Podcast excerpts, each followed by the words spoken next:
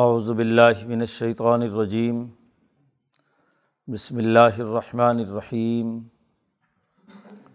ویس عن الجبال فقل ينصفها ربی نصفا فیضرها قاعا صفصفا لا ترى فيها عوجا ولا امتا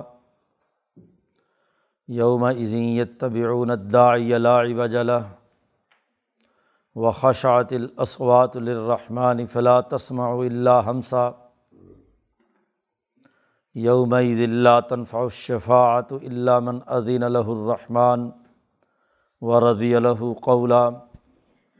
يعلم ما بين ایدیہم وما خلفهم ولا يحيطون به علما. وعنت الوجوہ للحی القیوم وقد خواب من حمل ظلم ومن يعمل من الصالحات وهو مؤمن فلا يخاف ظلما ولا حزما وكذلك انزلناه قرآنا عربيا وصرفنا فيه من الوعيد لعلهم يتقون او يحدث لهم ذكرًا فتح اللہ الملک الحق ولا تاجل بالقرآن من قبل یقضا علیہ وحی وقر ربی ضدنی علما. صدق اللہ العظیم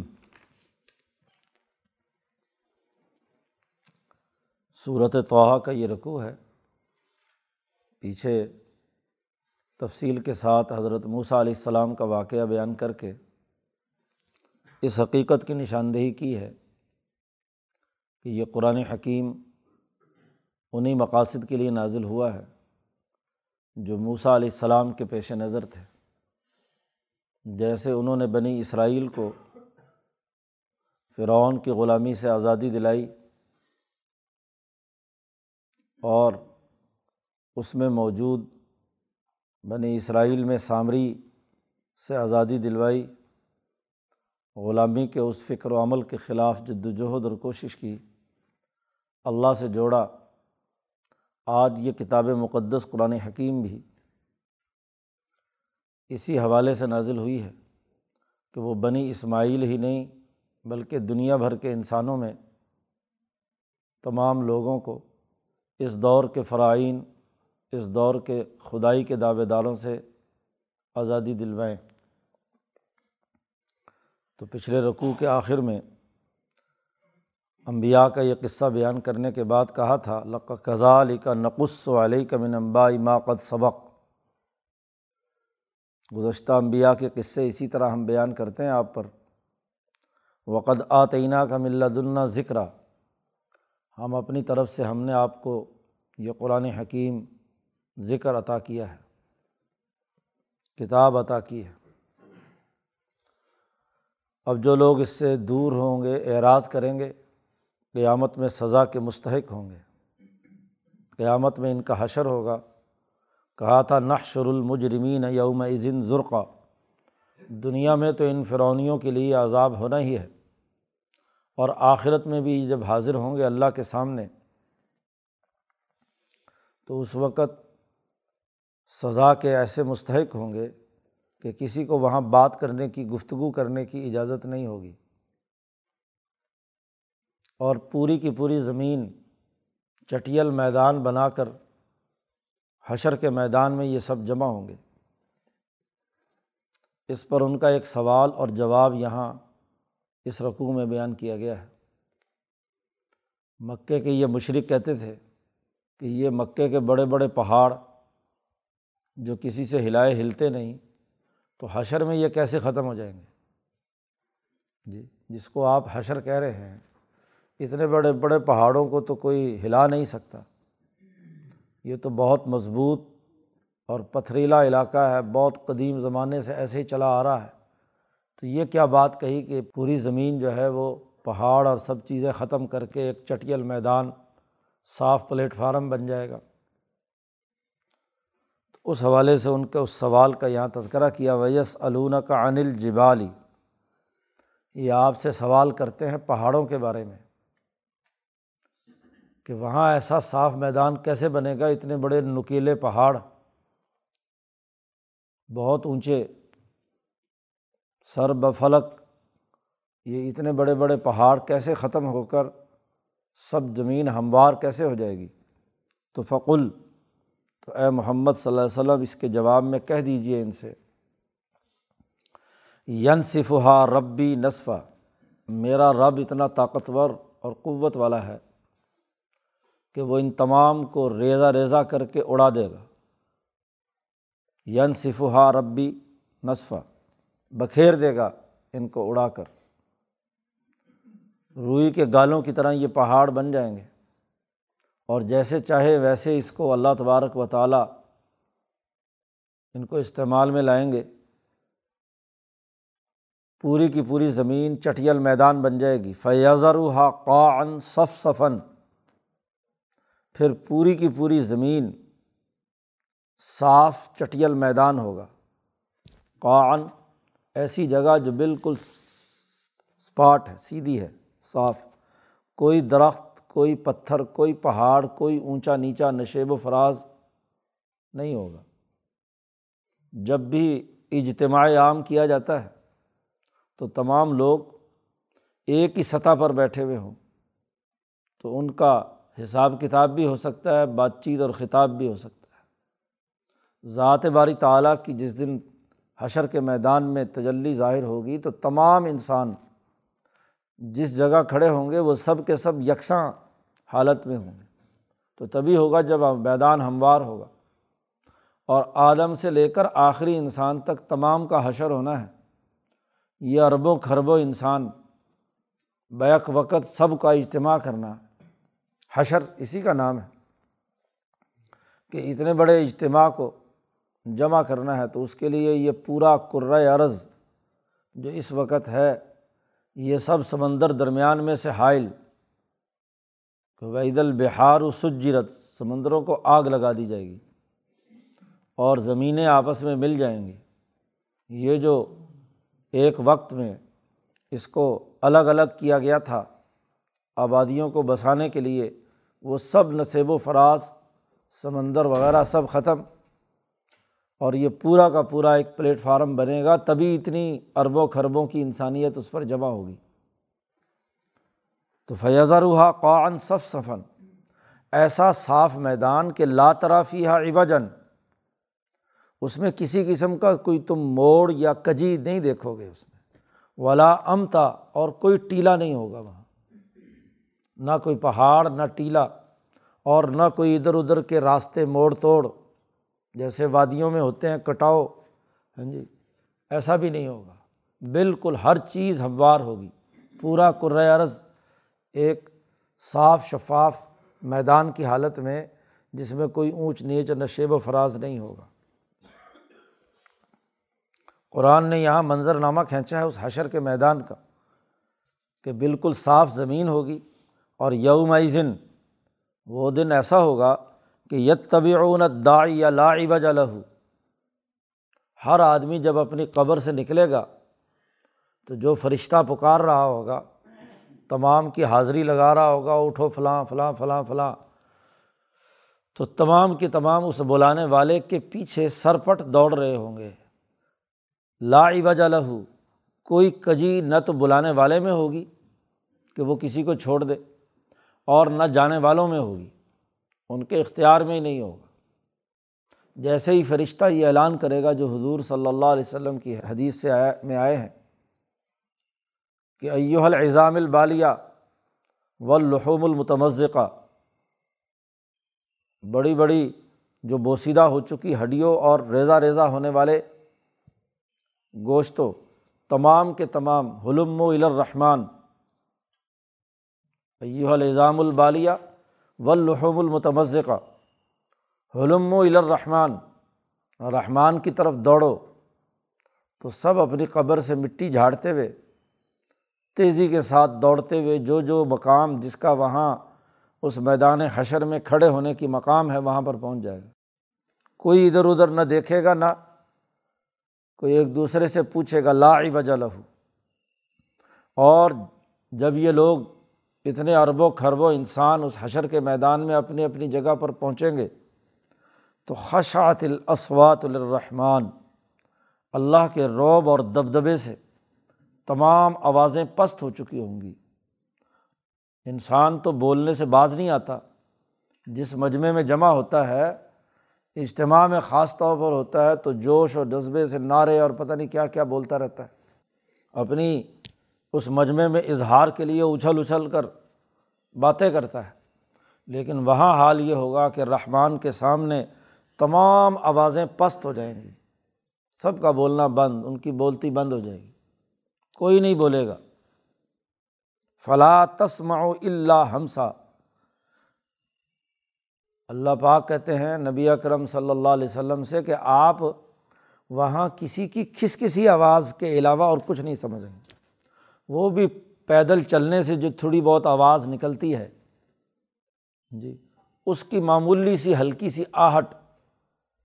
اس کے علاوہ آپ وہاں کچھ نہیں سمجھیں، کوئی سنائی نہیں دے گا۔ بالکل آوازیں ایسی ختم کہ بالکل پن ڈراپ۔ تمام اب اربوں خربوں انسان جو ہیں، وہ اپنے اپنے مقام پر حشر کے میدان میں جمع ہو رہے ہیں اور آواز کسی کی بھی نہیں ہے۔ نہ جسم سے کوئی اور نہ زبان سے کوئی۔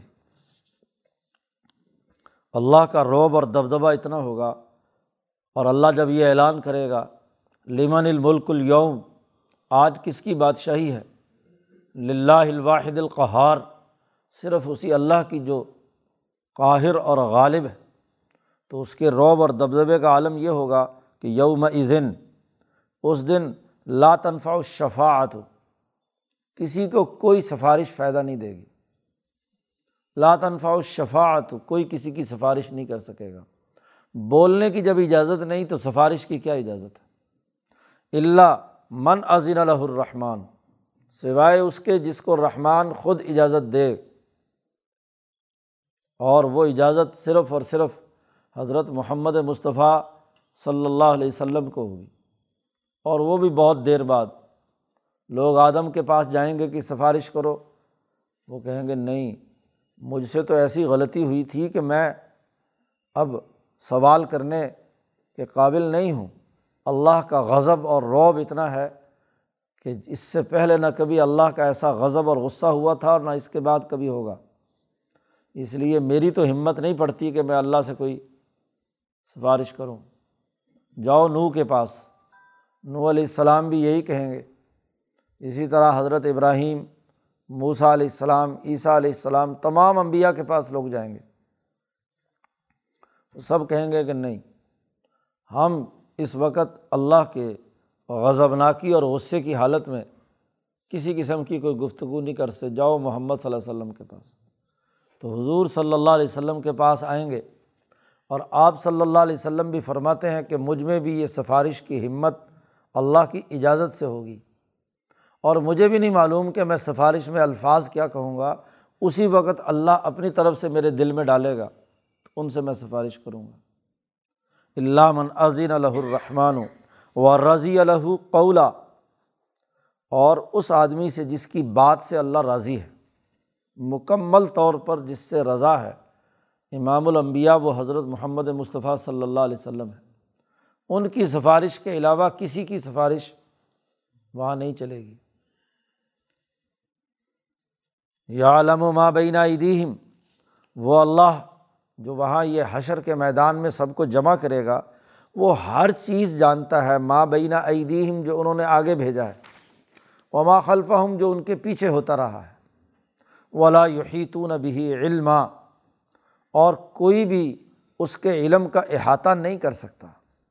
اس کا علم اتنا وسیع و عریض ہے ہر معاملے میں۔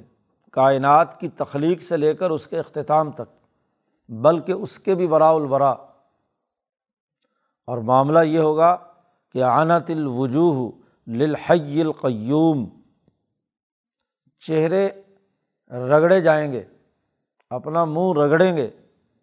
اس اللہ کے سامنے جو زندہ بھی ہے اور قائم بھی ہے۔ کسی چہرے کو، کسی گردن کو اکڑنے کی اجازت نہیں ہوگی۔ ہر ایک وہاں اسی کے سر سربس وجود ہوگا، اپنے چہروں کو رگڑے گا۔ اس اللہ کے سامنے جو الحی بھی ہے اور القیوم بھی ہے۔ کائنات اللہ کی دو صفات کا مظہر ہے۔ سب سے پہلی الحی اور القیوم، حیات۔ تمام چیزوں میں جو حیات ہے، اس حیات کا مرکز اور منبع ذات باری تعالیٰ کی حیات، حی ہے۔ اور دوسری بنیادی چیز مختلف اور منتشر اجزاء کی، کسی کیمیائی عمل کے ذریعے سے ایک اجتماعیت ہے، قیومیت ہے۔ تو قیومیت جو تمام اجزاء کو باقی رکھتی ہے۔ اجزاء بکھر جائیں تو حیات بھی بکھر جاتی ہے۔ آدمی کے پرخچے اڑ جائیں تو حیات کہاں سے رہے گی؟ دنیا میں جتنی بھی چیزیں ہیں وہ جسمانی طور پر جتنے ایلیمنٹس ہیں، ان کا قیومیت یعنی ان کی کیمسٹری یہ کیمسٹری کا انگریزی لفظ بھی اسی قیومیت ہی کا ترجمہ ہے۔ یہی لفظ ہے جو بگڑ کر کیمسٹری بن گیا۔ تو یہ قیومیت جو ہے، یہ بھی اسی ذات باری تعالیٰ کی ہے۔ اور الحی اس کے اندر جو روح ڈالی ہے، حیات ڈالی ہے، وہ بھی اسی ذات باری تعالیٰ کی ہے۔ تو الحی القیوم، جو چیزوں کی کیمسٹری بنانے والا بھی ہے اور ان کے اندر روح پیدا کر کے زندگی کے آثار بھی پیدا کرنے والا ہے۔ تو اس کے سامنے تمام چہرے ختم ہو جائیں گے، رگڑے جائیں گے، ان کو فنا کر کے دوسرا چہرہ بنائے، جو چیز مرضی بنائے۔ ہر چیز کائنات کی، وہ اس اس وقت اس کے سامنے ہوگی۔ اور وقت خواب من حملہ ظلم ایسے موقع پر اب نیا وجود نیا معاملہ آگے سامنے آنا ہے، تو خواب من حمل ظلم جس نے دنیا میں ظلم، انسانیت دشمنی کا نظام قائم کیا، ظلم اٹھایا، وہ وہاں رسوا اور ذلیل ہو جائے گا۔ خواب۔ کیونکہ اب اس کو ایسا بدن، اس کی کیمسٹری ایسی بنائی جائے گی، اس کی حیات ایسی بنائی جائے گی کہ جب جہنم میں داخل ہوگا تو نہ موت آئے گی اور نہ زندہ رہے گا۔ دنیا میں تو انسان کا معاملہ یہ ہے کہ موت آ جائے تو کم از کم کیا ہے؟ دنیا کے عذاب سے اس کی جان چھوٹ جاتی ہے۔ موت و حیات دنیا میں جس نہج کی ہے وہ بدل جائے گی۔ ایک نیا جسم جہنم میں جیسا کہ پیچھے گزرا۔ کلّما نازی جت جلود ہم بدل ہم جلودن غیر رہا جیسے ہی انسانوں کا ظاہری جسم چمڑے جل کر کوئلہ ہو جائیں گے تو اس کی جگہ پر ہم نیا بدن پیدا کر دیں گے۔ تاکہ لیزوق العذاب، تاکہ یہ عذاب چکھتے رہیں۔ اب یہاں تو چمڑا جلد جل جائے تو بندہ فنا ہو جاتا ہے، ختم ہو جاتا ہے۔ لیکن وہاں ایک نئی کیمسٹری کے ساتھ یہی انسان، یہ اپنی روح کے ساتھ وہاں اس کے اپنے جسم کے ساتھ موجود ہوگا کہ جلنے کے باوجود بھی موت نہیں آئے گی۔ موت مانگیں گے تو موت بھی نہیں ملے گی۔ قد خواب من حملہ ظلم اور جنتیوں کا جسم اور وجود، وہ اس دنیا کے وجود سے زیادہ طاقتور، مضبوط، زیادہ حسین، زیادہ عمدہ، ہر طرح کی اہلیت اور صلاحیت اس کے اندر پیدا کر دی جائے گی۔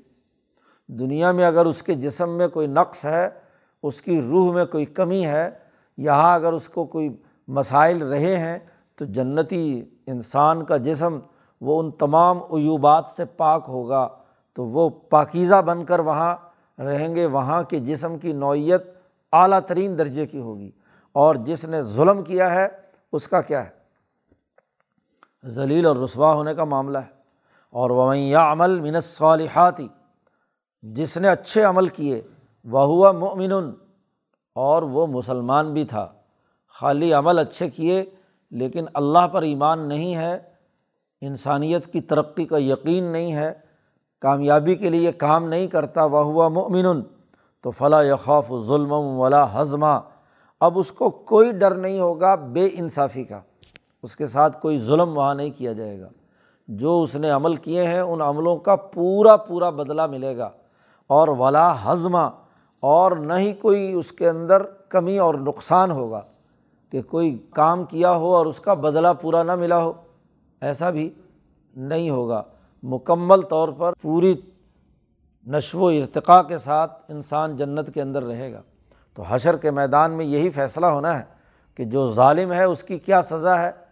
اس کا جسم کیسا بنانا ہے؟ الحی القیوم، کہ اللہ کا وصف اس وقت ظاہر ہوگا۔ کائنات کی جب ابتدا ہوئی تھی، اس وقت بھی اللہ کی صفات الحی القیوم نے تخلیق کائنات کا کام کیا تھا۔ اور یہ جب اختتام ہو رہا ہے تو اب ایک نیا فیز شروع ہوتا ہے۔ اس نئے فیز میں اب نئی حیات اور نئی کیا ہے؟ جنت کی حیات ہمیشہ ہمیشہ کے لیے، اس میں موت ہی نہیں آنی تو نئی حیات پیدا ہوگی اور کیمسٹری بھی نئی ہوگی القیوم کی کے اساس پر۔ اور اس کی کیا ہے؟ جہنم میں داخل ہونے والا اس کی کیمسٹری دوسری ہوگی۔ قرآن ہم نے اسی مقصد کے لیے نازل کیا و کدا علی کا انضل قرآن عربی اسی طرح ہم نے نازل کیا ہے قرآن، عربی زبان میں نازل کیا ہے۔ اور اس لیے نازل کیا ہے عربی زبان میں اس کی وجہ آگے آ رہی ہے۔ وہ صرفنا فی ہی من الوعیدی اور ہم اس میں بار بار سزاؤں کا اور وعیدوں کا تذکرہ کرتے ہیں کہ جو ظالم ہوگا، انسان دشمن ہوگا، خدا کا منکر ہوگا اس کے لیے یہ سخت سزائیں ہوں گی۔ یہ بار بار ہم بیان کرتے ہیں۔ قرآن نازل کیا ہے، عربی زبان میں نازل کیا ہے۔ بار بار اس کو بیان کر رہے ہیں۔ اس کی جو وعید اور سزا و جزا ہے کیوں؟ لا الحم یتقون، تاکہ یہ لوگ ڈریں، متقی بنیں۔ نبی کرم صلی اللہ علیہ وسلم کے اولین مخاطب یہی ہیں۔ ان مخاطبین کو کیا ہے؟ ڈرانا ہے۔ اور وہ تبھی ہو سکتا ہے کہ جب ان کی زبان میں ان کو بات کی بتائی جائے اور ان کی زبان عربی ہے، کوئی اور زبان شروع کی جائے تو اس سے ان کو کیا ڈر اور خوف پیدا ہوگا؟ او یحدث الحم ذکر اور یا ان کے اندر کم از کم سوچ تو پیدا ہو جائے۔ یہ قرآن اس لیے نازل کیا، حقائق واضح کیے ہیں کہ سوچ میں تو پڑھے ایک آدمی یا تو اگر مان جائے تو آپ کی طرف متوجہ ہو کر آپ کی دعوت کو قبول کر لیتا ہے۔ لیکن کم از کم دعوت نہیں قبول کرے گا، اس کی زبان میں بات کھول کر سمجھا دی جائے تو سوچے گا تو صحیح نہ ضرور۔ اگر مدعو سوچ لے تو تب بھی آئندہ غور و فکر سے ہو سکتا ہے، سیدھے راستے پر آ جائے۔ اور اگر اس کو فوری طور پر بات سمجھ میں آ گئی تو ٹھیک ہے۔ ہاں جی قبول کر لے گا۔ تو دونوں باتیں ہیں۔ یا تو یتقون بن جائے یار یا یحدث الحم ذکر فتح اللہ الملک الحق۔ اللہ تبارک و تعالیٰ جو بادشاہ بھی ہے اور حق، سچا حکمران اصل حقیقی حکمران وہی ہے اس پوری کائنات کا، اور وہ اللہ بہت ہی بلندر ہے۔ تعلیٰ بہت ہی بلندر ہے وہ اللہ، جو سچا شہنشاہ اور احکم الحاکمین ہے۔ یہ قرآن ہم نے اس لیے نازل کیا ہے کہ لوگ متقی بنیں یا کم از کم سوچیں اور غور و فکر کریں۔ اب قرآن جو اعلیٰ پیغام حضور پر نازل ہوتا تھا، تو آپ صلی اللہ علیہ و سلم کو کو شروع میں یہ دل میں خطرہ رہا کہ شاید جبرائیل جیسے پڑھتے تھے تو جلدی جلدی حضور دہراتے تھے، تاکہ کہیں میں بھول نہ جاؤں۔ ہاں جی اور کہیں جو ہے جبریل چلے نہ جائیں۔ تو اللہ میاں نے کہا، لا تاجل بالقرآن۔ قرآن کو جلدی جلدی پڑھنے کی ضرورت نہیں ہے۔ من قبل یقضا علی کا وحی ہو اس سے پہلے کہ جب وہی آپ پر مکمل ہو جائے، جبرائیل کی بات مکمل ہو جائے، وہی کا پورا پیغام آ جائے، تو پھر تم دہرایا کرو۔ جی جب تک استاذ پورا مکمل نہ کر دے، اس وقت تک درمیان میں اگر آدمی بولنا شروع کر دے، تو استاد کی اگلی بات تو سمجھ میں نہیں آئے گی۔ تو جبرائیل علیہ السلام جب قرآن آپ پر نازل کرتے ہیں، تو آپ ذوق و شوق کی وجہ سے جلد بازی سے کام نہ لیا کریں۔ نبی اکرم صلی اللہ علیہ وسلم سے کہا جا رہا ہے کہ لا تعجل بالقرآن، آپ جلدی مت کیجیے قرآن پڑھنے میں۔ من قبل، اس سے پہلے کہ این یقضا علیہ کا وحی ہو کہ آپ پر وہی مکمل ہو۔ وہی جب مکمل ہو جائے، پیغام مکمل ہو جائے، تو پھر آپ اس کو دہرائیں۔ اس لیے کہ دوسری جگہ پر کہا اللہ پاک نے صورت القیامہ میں کہ لا تو ہر لسانہ کا لتا جلا بھی آپ جلد بازی مت کیجیے نہ علینہ جمع ہو و قرآن ہو ہم پر ذمہ داری عائد ہے کہ ہم اس کو آپ کے دل میں محفوظ بھی رکھیں گے اور آپ کو اچھی طرح پڑھ کر پڑھنے کی موقع بھی دیں گے۔ اس لیے اس میں جلد بازی کی ضرورت نہیں ہے۔ آپ تو صرف یہ کہا کریں۔ کل اے محمد صلی اللہ علیہ وسلم، یہ کہا کریں کہ ربی ضدنی علم اے میرے پروردگار، میرے علم میں اضافہ کر دے۔ علم، سمجھ اور فقاہت یہ ہم جو کچھ ہم نازل کرنا چاہتے ہیں، یہ منوعن آپ کے سینے میں محفوظ رہے گا۔ اب اس کا علمی منحج سمجھنا، اس کی فقاہت اور شعور پیدا کرنا، اس کو عمل میں لانے کے طریقے سوچنا، تو آپ اس کی دعا کیا کریں، اس کی فکر کیا کریں۔ متن قرآن جو ہے، یہ کہیں بھی آپ سے غائب نہیں ہوگا۔ یہ ہماری ذمہ داری ہے کہ قرآن کا یہ علم ہم آپ کو منتقل کریں گے۔ لیکن آپ دعا کریں کہ میرے علم میں مزید اللہ میاں اضافہ کر۔ ربی ضدنی علم میرے علم میں اضافہ فر۔ اور یہ علم بھی علم نافع، نبی کے پاس جو علم آتا ہے وہ علم نافع ہی ہوتا ہے۔ دوسرے لوگوں کو سب کو حضور نے فرمایا کہ نافعان بھی کہا کرو، کیونکہ ایک علم غیر نافع ہوتا ہے۔ جو نفع بخش نہیں ہوتا، انسانیت دشمنی کے لیے استعمال ہوتا ہے۔ کوئی علم و فن ہو اور اس کا سامراجی اور ظالمانہ استعمال، یہ نفع بخش نہیں ہے، بلکہ نقصان دہ ہے۔ تو نقصان دہ علم سے بچنا، نفع پہنچانے والے علم کو حاصل کرنا، اس کی دعا مانگا کرو۔ ہاں جی کہ قربی ضدنی علم نافعن نفع بخش، علم جو ہے مجھے عطا فرما۔ تو یہاں قرآن حکیم کے نزول کے مقاصد واضح کر دیے کہ انہیں مقاصد کے لیے یہ نازل ہوا ہے کہ یہ جو جن مقاصد کے لیے موسا علیہ السلام پر تورات نازل ہوئی تھی اور وہ ظلم کے پورے ماحول کو ختم کرنا ہے۔ کیونکہ ظالم جو ہے حشر کے میدان میں اس کی سزا و جزا کامل اور مکمل ایسی ہوگی کہ اسے جہنم میں پھینک دیا جائے گا اور جو عدل و انصاف کرنے والے ہیں، ان کے لیے کامیابی ہے۔ اب موسا علیہ السلام کا پورا واقعہ بیان کر کے اگلے رقوع میں حضرت آدم علیہ السلام کا قصہ بیان کرتے ہیں۔ اللہ تعالیٰ قرآن حکیم کو سمجھنے اور اس پر عمل کرنے کی توفیق عطا فرمائے۔ اللہ وسلم۔